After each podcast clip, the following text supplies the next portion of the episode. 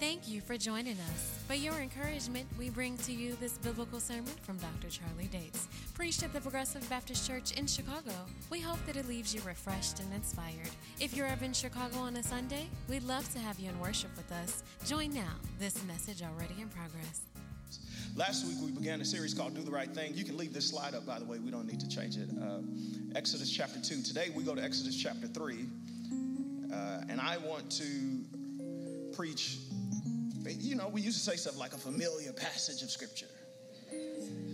But you young people today, uh, I don't know how familiar this is. Say, turn with me to the book of John and you in the Old Testament. So I want to. I, I want to say to you, Exodus is in the First Testament. It's the second book of the Bible. And this is probably a watermark passage, not just in the Bible, but in human history. Things turn on this passage. Exodus chapter 3, beginning at verse 1, says, Now Moses was pasturing the flock of Jethro, his father in law. Must have been messed up.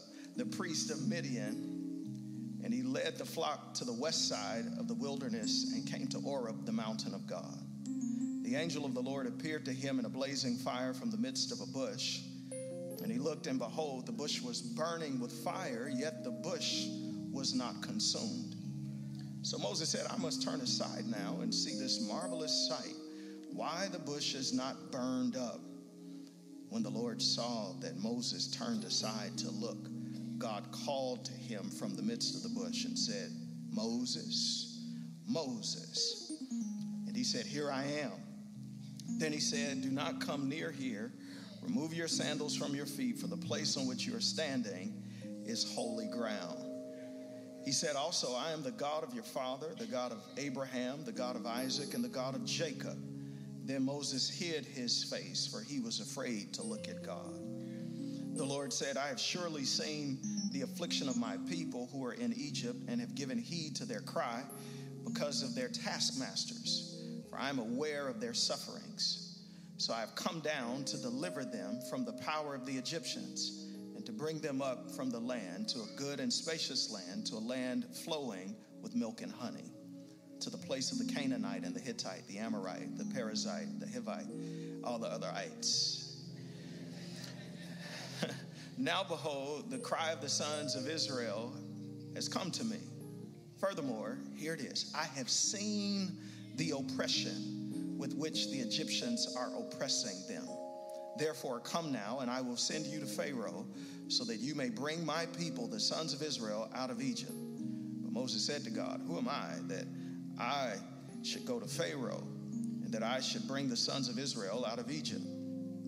Let's go down to verse 14. God said to Moses, I am who I am. And he said, Thus you shall say to the sons of Israel, I am has sent me to you. I want you to feel the juxtaposition between Moses' question in verse 11 and God's reply in verse 14. Moses says to God, Who am I? In verse 14, God said to Moses, I am who I am. Friends, life really ain't about so much who you are. In fact, you don't really come to discover who you are until you come to discover who God is.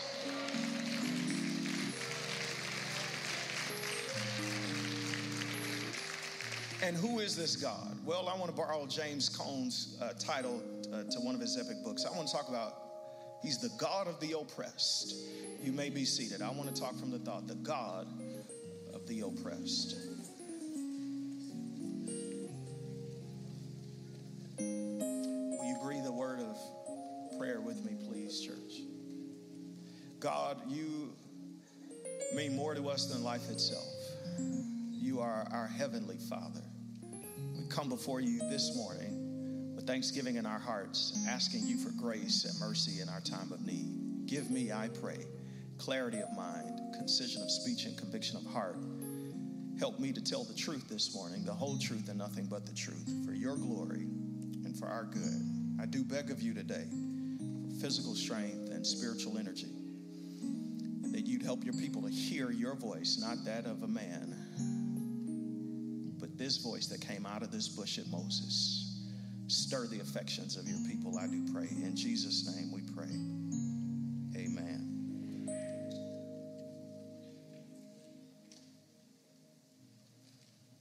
Christians join the cause of the oppressed in the fight for justice, not because of some philosophical principle on the good nature of God or the feelings of sympathy for oppressed people. The authentic identity of Christians with the poor is found in the claim that Jesus and in an encounter with Jesus lays upon our own lifestyle a connection with the poor and a responsibility to liberate them. Christians do not fight merely for humanity in general, but they fight for themselves out of their love for the oppressed. These are the words of James Cone, that now blessed memory of a theologian who wrote while he was angry, it feels like when you read it, in one sitting, Black Theology and Black Power. He's the academic voice who coined the phrase Black Theology. Now, while I'm on it, you better know Black theology is a real thing. There are people who say that our theology needs no adjectives. Well, I say that it does need application. And for everybody here who thinks that theology is colorblind, you might have been co opted by a particular color of theology that does not round out the bigger picture of God. We, the chocolate delegation, these yet to be United States, have contributed to the theological story our own rich reflection on God's great work in the earth through us. What Cone is trying to do is to say to a generation of people, and now I stand saying to you, black people know God. And we better start speaking up about the God who has been with us through our oppression, brought us through it, and is yet liberating us today. This is the, the tenor, the tone, the pain, even, with which this theologian writes. And his words are helpful to us because they focus our attention on the liberative power of God. You see, some people will use God to keep you bound, to help you to shut up when you should speak up. They will use religion to make you tame, to somehow present uh, you as a more docile person. But there is a, a facet, a window, an angle on the character of God that says that once you've been liberated, you are nobody's Stepin Fetchit. You are nobody's toy. But God has given you a mind too, a mind to honor Him and a mind to help humanity. But how do we come to know that God? And how do we come to experience that liberative power of God? It's not that I'm an angry black preacher this morning. Y'all know me better than that. Or maybe I am sometimes, just a little bit. All right. But but but it's not that. It, it is that the scriptures speak of a God who is concerned about people who live on the margins. So much so that God will intervene in time and space. He will step out of his eternal nature and squeeze himself into time to speak language that human beings understand so that we can be free and live in the fullness of who he made us to be. That's the angle at which I want to come at this text this morning. It is that God sometimes shows up unexpected, unannounced, and unrequested to change us and then change the world through us. That sounds better than y'all talking back at me. So I'm gonna say it one more time for myself. God sometimes shows up unexpected and unannounced and unrequested to change us and therefore change the world through us. That's Moses' story when we meet him at the curtain raising of Exodus chapter 3. But y'all remember by now, that some major stuff happened in Exodus chapter 2. When we meet Moses in Exodus chapter 3, we have to appreciate the stage that has been set for him in Exodus chapter 2. He was an infant, wasn't he? Whose basket was guided by the hand of God until it landed at the very desk, as it were, of Pharaoh's daughter. He's raised up as a Hebrew in the palace, and really, he looks like an Egyptian to the shepherds there at the end of Exodus chapter 2. So there's some kind of transformation that has happened. I don't know if it's the way he wore his clothes or if he had a fade, and they said that Travis Kelce invented the fade, knowing that black men had been wearing fades all along. I, I don't know if he wore the cologne of the Egyptians, but, but there is something about his nature and his character that identified him as an Egyptian. But he never lost sight of who he was. You remember last week when Moses does the wrong thing for the right reason, when he kills that Egyptian thinking that he is a liberator. Well, it turns out Moses burns out as a deliverer in 24 hours and he's on the run. That's how life will do you sometimes. Life will put you on the run. And Moses is on the run to a particular place. He flees to what the Bible calls the wilderness. The Hebrew Masoretic text says that Moses goes deep into the wasteland, this arid, dry place where there is very little semblance of life. Oh, you don't appreciate it. This is Moses who grew up with the fineries of Egypt, eating all of the lobster and crab and shrimp. He's Hebrew, maybe he didn't do it, but that's what I think in my mind. Lamb chops with mint jelly, smooth, creamy whipped potatoes. He's enjoying all of the culture and art of Egypt. He's matriculating at the highest universities. He's pampered, manicured, and pedicured. He ain't soft, but he is well taken care of. And he goes from that life in the palace to this life in the wilderness because that's how God gives birth to heroes.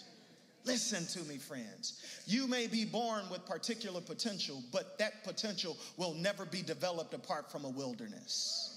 You, you may actually be naturally gifted, good at what you do, but you will never be great for God until God is able to break you down spiritually and psychologically and develop you in that way.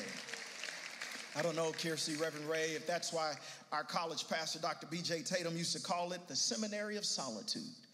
He said that Moses spent 40 years on the backside of a mountain because God was preparing him God was extracting from him his egocentricity. God was pulling out of him his self reliance and his pride and building into him a kind of dependence upon God.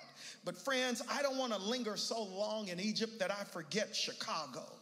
Because some of you listening to me here today, that's where you are. You're in a desert of devastation on your own. You ain't got to clap, you ain't got to say amen, but I know you in here. You're going, this is not how I pictured life to be. I thought by now I'd be married with a few kids. I thought by now I'd be making money in the best way. I thought by now that I'd be living the life in the full in every category. But as you think about where you are right now, life seems more promising in the rearview mirror than it does through the corridors of the future. Friends, I want to tell you that's a lie. Your best days are not behind you because you feel like you're in a wilderness. Your future stands brighter, better, bigger, stronger than you've ever known before. But you say to me, well, what about the psychological torture that I feel? I know what that's like, and I'm sure Moses does too. He's hounded. No, he's tortured, not only by the dangers of the desert, but by his inward regret, feeling like he put himself in that situation. If I had not killed that Egyptian, I would not be here, Moses thinks. And the memory becomes more painful than the event itself. And I raise that because some of us sometimes feel like that too, don't we? Like the place where we are, we're being punished for what we've done if I just had not done that, if I had not answered that call, if I had not linked up with this person, then maybe I would not be in this wilderness and this place of devastation. But let me suggest to you today that that wilderness, that, that that Sinai Peninsula, that that dark place where you are serves a purpose in your development under the hand of God. In other words, God has but one way to get you ready for what God has ready for you. And don't you despise Sinai, seek it. Don't you despair the desert, desire it. Don't you harbor hate against Horeb, hold Horeb this morning. That wherever you are and whoever you are, nothing is wrong with you because you feel like you're in a desert. No, something may be right with you because God likes to hide people in obscurity, to bury the best in them until he nurtures them and matures them and allows that to grow out of them. Your best is in you, you just ain't seen it yet. I know what I'm talking about. Because my grandma, without no degrees, didn't even graduate from high school, knew how to grow stuff in the garden. I got all that she didn't have. I can't grow nothing if you put me outside. But I remember what she used to what she used to say to us. You know, Chicago has these harsh winters, especially back then. Global warming's real. Like no snow in February, all that kind of stuff. I ain't complaining, but I am saying back in the day, it used to be real hard around here in February. So I remember sometimes going out with grandma in the winter. And, uh, and I would say, Oh, look at this brown, beat up garden you got. And I, for whatever reason, I like playing with her. And she liked playing with me. Is that what you think this is? Say, Yeah. You're a failure of a green thumb. She said, Oh, chocolate, you know that's not true. She said, Un- Underneath that brown foliage are living bulbs. I won't forget it. She says, And the snow rests upon the ground and it kind of freezes it. But, but I want you to know that when that snow melts and all of the nutrients in that soil connects with that water, come spring, something's going to emerge out of the ground. She said, You're judging my garden by the winter, but you ain't seen it till spring comes. Can I tell y'all something? Don't you judge me by looking at me through the winter moments of my life. You don't know what's inside of me. Spring is coming. And what I've come to discover, as Lance Watson has said before, is that opportunity stalks preparation that when you are being prepared, the opportunity is going to come before you where God will show off everything that He put in you. God initiates preparation. Know how we need that today, friends. Help me, God. Oh, how we need that today. Black America has never been so fragile, in my opinion. We do not know the God of our fathers and mothers of Abraham and Sarah, of Isaac and Rebekah, of Jacob and of Rachel and Leah. We, we have moved so far, even from the 60s, morally, that I find myself praying that God will raise up a generation of black believers who will stand in the gap for our kids and envision a brighter, better future for our unborn. But instead of falling in love with the Word of God, we've fallen in love with wine and weed. Now that we can buy it in the open, we spend more time anesthetizing ourselves freely from the pain. We, we've fallen in love with liquor and loud living. We, we have moved away from our morals and have simply come to amass money and so now, although we have more money and houses and cars than our grandparents ever imagined, we've made less progress than they have because we've fallen in love with the wrong thing. Can I tell y'all something? I want to live for something more than a big house. I, I want to live for something more than a car with some letters on it. I want to live for something more than being able to be seen on TV. If I can help somebody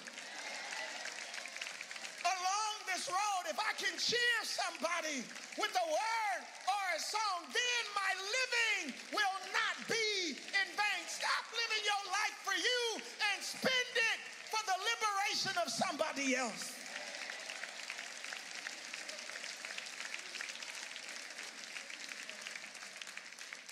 Why? Because God is concerned about these issues. You look at the end of verse 23, uh, verse 24, verse 25. It came about in the course of many days that the king of Egypt died, and the sons of Israel sighed because of the bondage. And they cried out. That's what your Bible says in verse 23. And they cried out, and their cry for help because of their bondage rose up to God. So God heard their groaning, and God remembered his covenant with Abraham, Isaac, and Jacob. God saw the sons of Israel, and God took notice of them. Now, Moses. Oh, church, I wish that I could get you shouting merely off the reading of scripture, but I want to read it one more time and then do my best to explain it to you. God heard their cry, He heard their groaning, He remembered His covenant with Abraham, Isaac, and Jacob. God saw the sons of Israel, now Moses. It is the oppression of the people that makes God move closer to calling Moses. Mo- Moses' call is not from Moses himself. But Moses' call is for the deliverance of a people who've been crying out to God, who feel like they have no help and no hope and no voice. And so, what God does is God moves closer to Moses so that he can set his people free. What if God let you go to school because he's been hearing the cries of people who need the benefit of your education? What if God let you get a hold of some money and some talent and to be great like Madden to run a football, not so that you could be famous, but so that you could help little kids in Englewood and Roseland and Chatham? What if God has done all of this because he's hearing the cries of other people and you find meaning in life, not in what you've amassed, but because of what you can give away?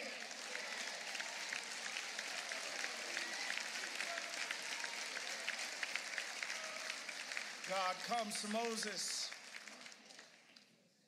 Moses is pasturing the flock of Jethro, his father in law. You can tell right there from that line, Moses is miserable. I, I know, ain't nobody gonna tell you, but I'm gonna tell you the straight up truth. There's no currency in this ancient world apart from owning sheep, and they ain't even his sheep. Feel the depression. Moses was a rising star, y'all. He left there at 40, prince of Egypt. And Here he is, pastoring somebody else's flock. It's as if Moses has resigned to suburbia. No offense. It's like he got an RV, he mowing his lawn on Saturday, enjoying the good life, depressed. Because how do you live with the kind of fire that Moses had and just let it go dormant?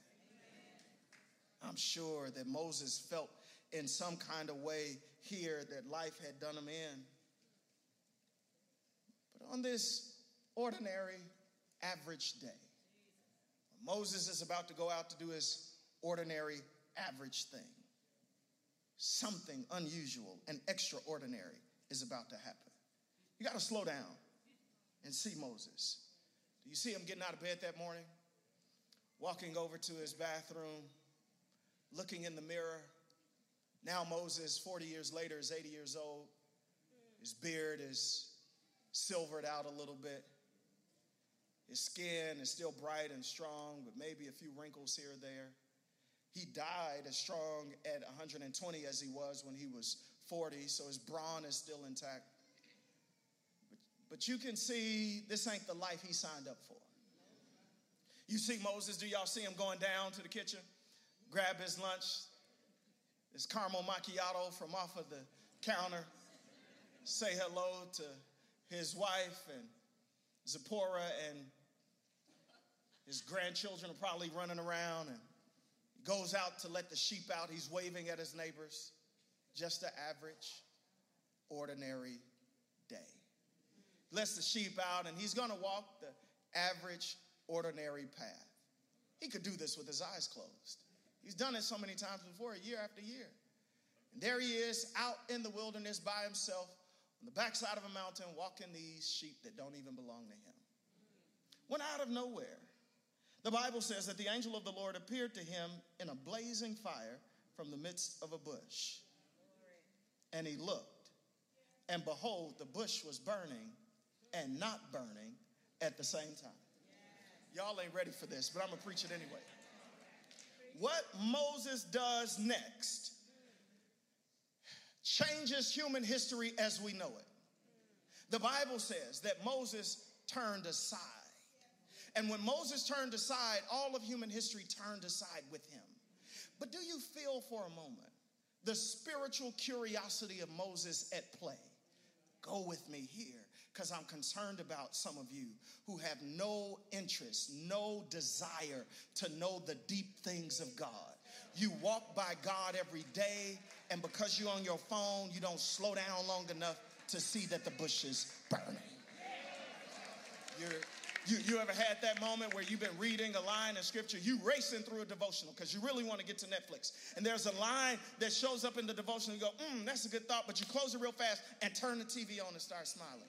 And you've missed the burning bush. Or, or you're going down the street and somebody says something to you and it grabs your attention, but you're busy because you're a busy person. And you got to get on to where you're going. You ain't got time to be engaging with no stranger, but God may actually be walking up on you, saying something to you, and instead of paying attention, the bush is burning and you go the other way. I've had these moments where I've been at night walking around somewhere and I feel the nearness of God close upon me. And what I can tell you is these moments don't happen every day, but rather than turning away, we run. Friends, we need a generation of spiritually curious people who can say, That's interesting. A bush is burning, but it's not burning. Oh, y'all, you've been, some of y'all been in church too long. You've been reading the Bible too much. You're not even fascinated. Some of y'all don't even know what I'm talking about. So here is how this works. Typically, when wood burns, wood burns. And the fire consumes the wood. And Ask me why. Because the fire needs the wood to burn. But when Moses walks by this wood bush that is burning, but he cannot smell smoke, he cannot see smoke coming from, he can see flames but he doesn't smell fire. He goes, hmm, what's going on in there? And I'll tell you what's going on in there. It's God initiating contact with the liberator. And how do I know it's God? Because God don't need wood to burn. I just said something, but y'all ain't heard what I just said. God is so much a God that he made fire and can make it burn without burning up what it's burning.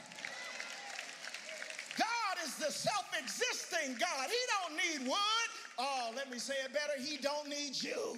He can burn how he wants to burn when he wants to burn. And Moses is looking and saying, I got to see who this is. Is there anybody in here today that wants a taste of what Moses got? You want to burn, but you don't want to be burned out as you burn? You, you want to experience the God who made the elements and shows up in time and in space. Say this, I say this to somebody here today who needs to make a decision for Jesus. Listen to me.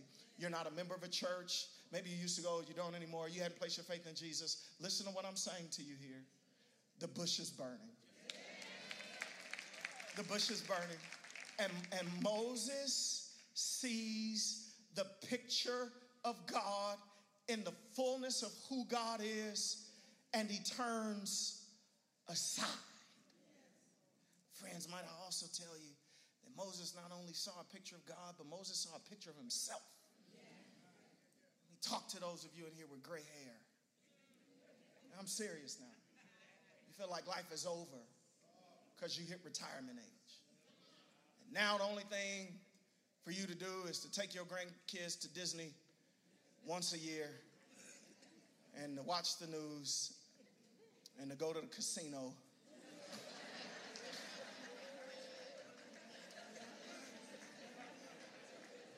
Every now and then. Moses is 80 and he probably feels like a bush that cannot burn anymore. He tried to be a deliverer. He, he did his best. He stood up in the gap. It didn't work out. And so he says, I'm done with that. But God is saying to Moses, I can take tired old bushes and make them burn again. I wish somebody in here would talk back to me. I, I wish somebody who's past their 20s and 30s, maybe even past their 40s, would hear what, what I'm saying. Your life is not over because you got gray hair. God is able to make your passion come alive. He's able to make you burn again. He's able to cause you to bring warmth and glow to the world around you. We know, don't we, from Scripture, that fire is an essential view into the character of God. It destroys, it purifies. Jeremiah said it was like fire shut up in my bones. That the children of Israel end up being led by this amazing fire that's there. That John the Baptist said of Jesus that he would baptize with the Holy Spirit and with fire. That's what some of y'all be trying to say these days. You enjoy something that's dope and good, you go,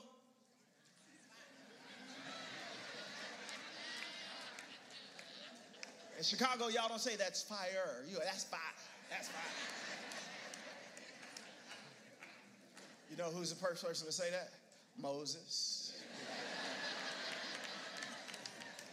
he tastes of the essential nature of God and goes, that's fire. That's that right there is something like I ain't never had before. Listen to me, friends. God likes to show up in unexpected, unannounced, unrequested ways. He scheduled this visit with Moses, but he didn't check with Moses before he put himself on Moses' calendar. And somebody listening to me here today, God has shown up on you too. And God yet likes to do that in the world today. It was December 1, 1955, when Rosa Parks got on that bus and took her seat in the section she was told she could sit in. And she decided she wasn't going to give it up to this white man because she was tired. And that day, rather than getting up and moving out of the way, she saw a bush burning and it sparked a movement that desegregated public transportation from a rural city in Alabama because when the bush starts to burn, if you turn aside, you don't know that God has scheduled a visit to change the world. I don't know exactly when Bryan Stevenson met Walter McMillan in the fall of 1988. But that meeting with Walter McMillan on death row changed the landscape of American justice as the Equal Justice Initiative started behind that meeting. I don't know why he went to Harvard and decided to be a pro bono lawyer in Montgomery, Alabama, but my guess is he could see that the bush was burning and he went down and saw that God had scheduled a visit to America and was going to help set some people free. I don't remember the exact date I met James T. Meeks. But That day changed my life. I didn't know that day the bush was burning, but I'm here today to tell you now, I know it now.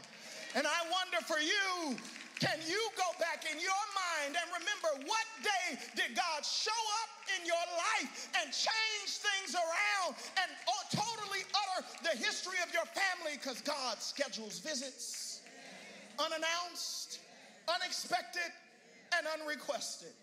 Well, what does God what does God say? He says something that uh, we don't really talk about much. Moses is coming, and when God sees Moses' curiosity, God starts to talk back to Moses. See, sometimes God don't keep you because you won't keep him. He, he won't always talk back to you until he sees you interested in talking to him. You begging him to talk to you, like, I'm trying to talk to you all the time. And Moses starts to come. Does he feel the heat underneath his sandals? I don't know. But all I can tell you is, God says, stand right there, Mo. I know you've walked this path many days before, but today is different. You got to take your shoes off when dealing with me. In, other words, show some respect for who I am. Oh God. Can I tell you that the challenge that many of us have in getting to know God is that we want to treat God like the man upstairs?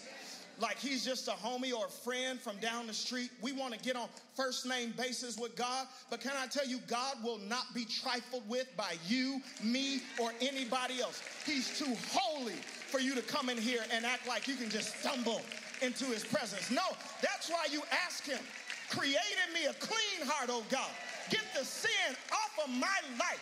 Take the sin away from me because you can't have God and your sin at the same time wish there was somebody in here today who knows that you got to make a sacrifice if you want God. Show God some respect. Let me lean in. This gonna hurt your feelings, but I'm gonna do it. That's why you should not always be sitting down when we sing and praise and worship. But when we call the name of the Lord, sometimes you need to fix your body and raise your hands, not because you feel like it, but because He's worthy. I said He's worthy. He's holy. He's holy. He's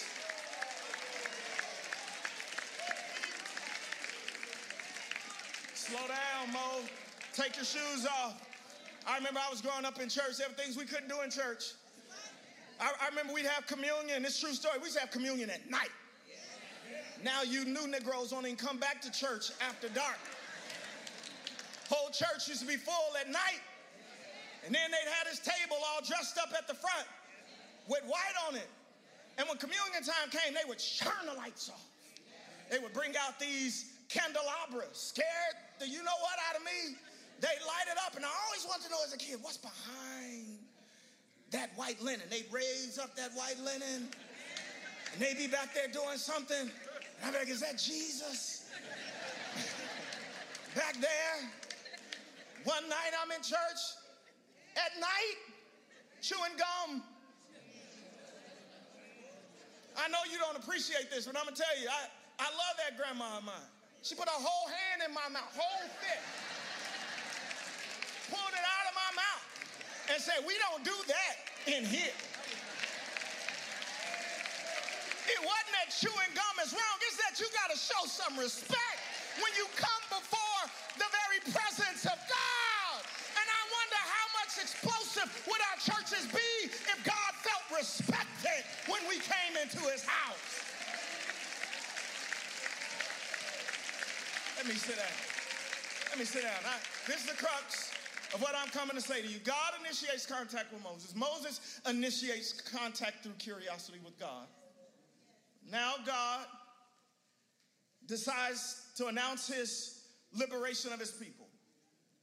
This is in the context of justice. He says, I'm the God of your father, of Abraham, Isaac, and Jacob. I've heard the cry of my people, and it's time to deliver them. But the deliverance, the liberation of God is not separated from the holiness of God. I'm gonna lean in one more time. I did it last week. I'm gonna say it again because some of y'all missed it. There will be no liberation of chocolate people in America apart from the respect of the holiness of God. We cannot align our cause to everybody else's cause that ain't godly. We, we cannot start calling things just that are not righteous. And I know you got friends, and I got friends too, who want to say what they want to say about God and how this and that go, but the reality is, I ain't marching with everybody. I'm not getting in line with every cause. Because if God ain't gonna bless it, I don't want to be a part of it. And his holiness creates the bounds for his liberation. I'm preaching in this place, and if I hurt your feelings, just say ouch. Don't take it up with me, take it with the Lord. Because the reality is, when God says, I've heard their cry and I've decided to do something about it, it is in the context of God announcing his person. Moses has got to feel like, well, where you been? Where you been? These people been hurting.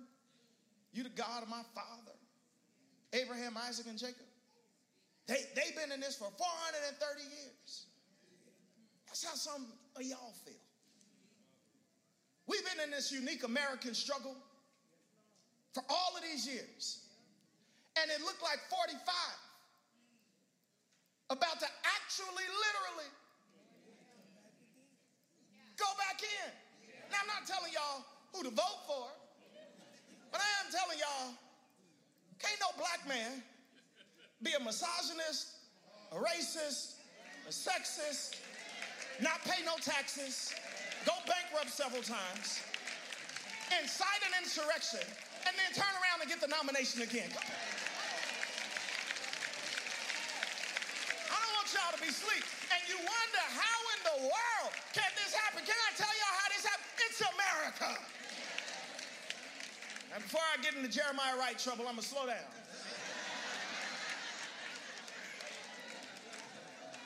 And I'm going to tell you that this is why we cannot forsake the God of our forefathers and mothers. Because they took hoses and dogs and lynchings and beatings and chattel slavery, but they still said, I'm going to trust in the Lord till I die.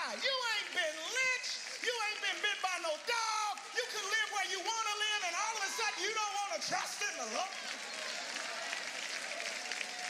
No, I've decided I'm going to trust in the Lord till I die because He's the God who brings us through.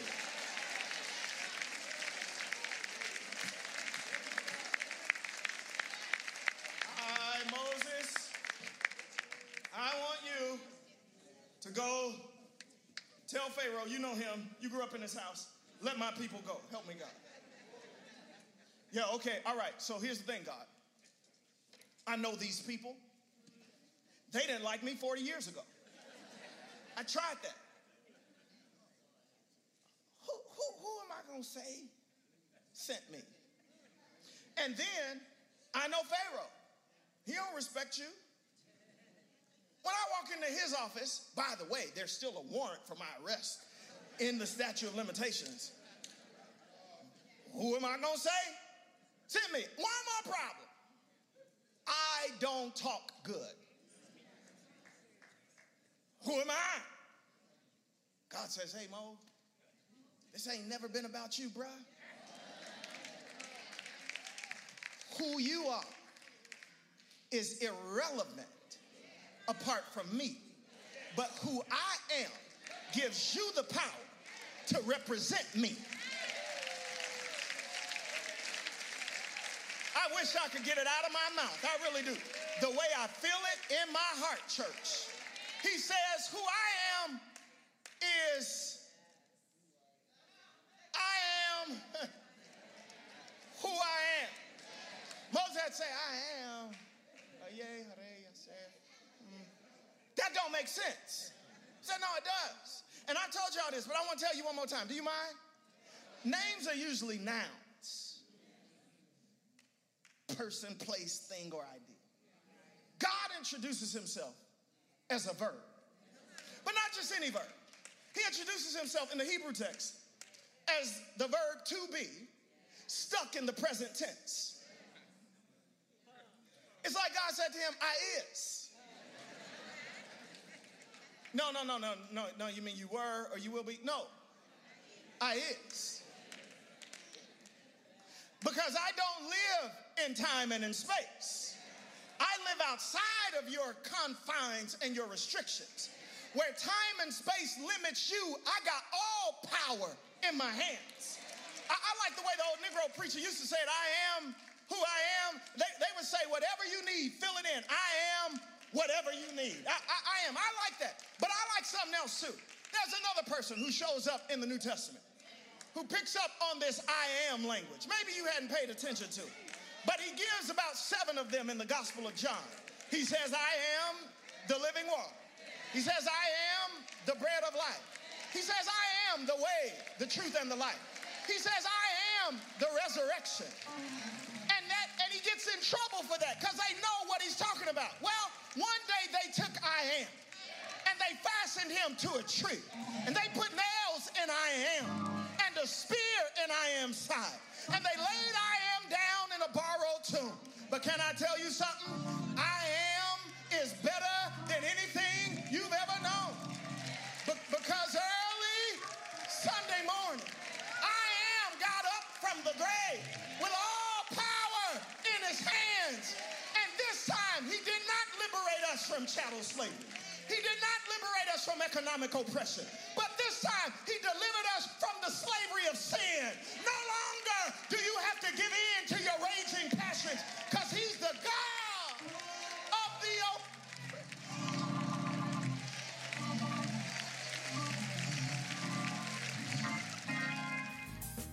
Thank you for listening. Tune in next week for another uplifting and inspiring message by Dr. Charlie Dates, Senior Pastor of the Progressive Baptist Church in Chicago.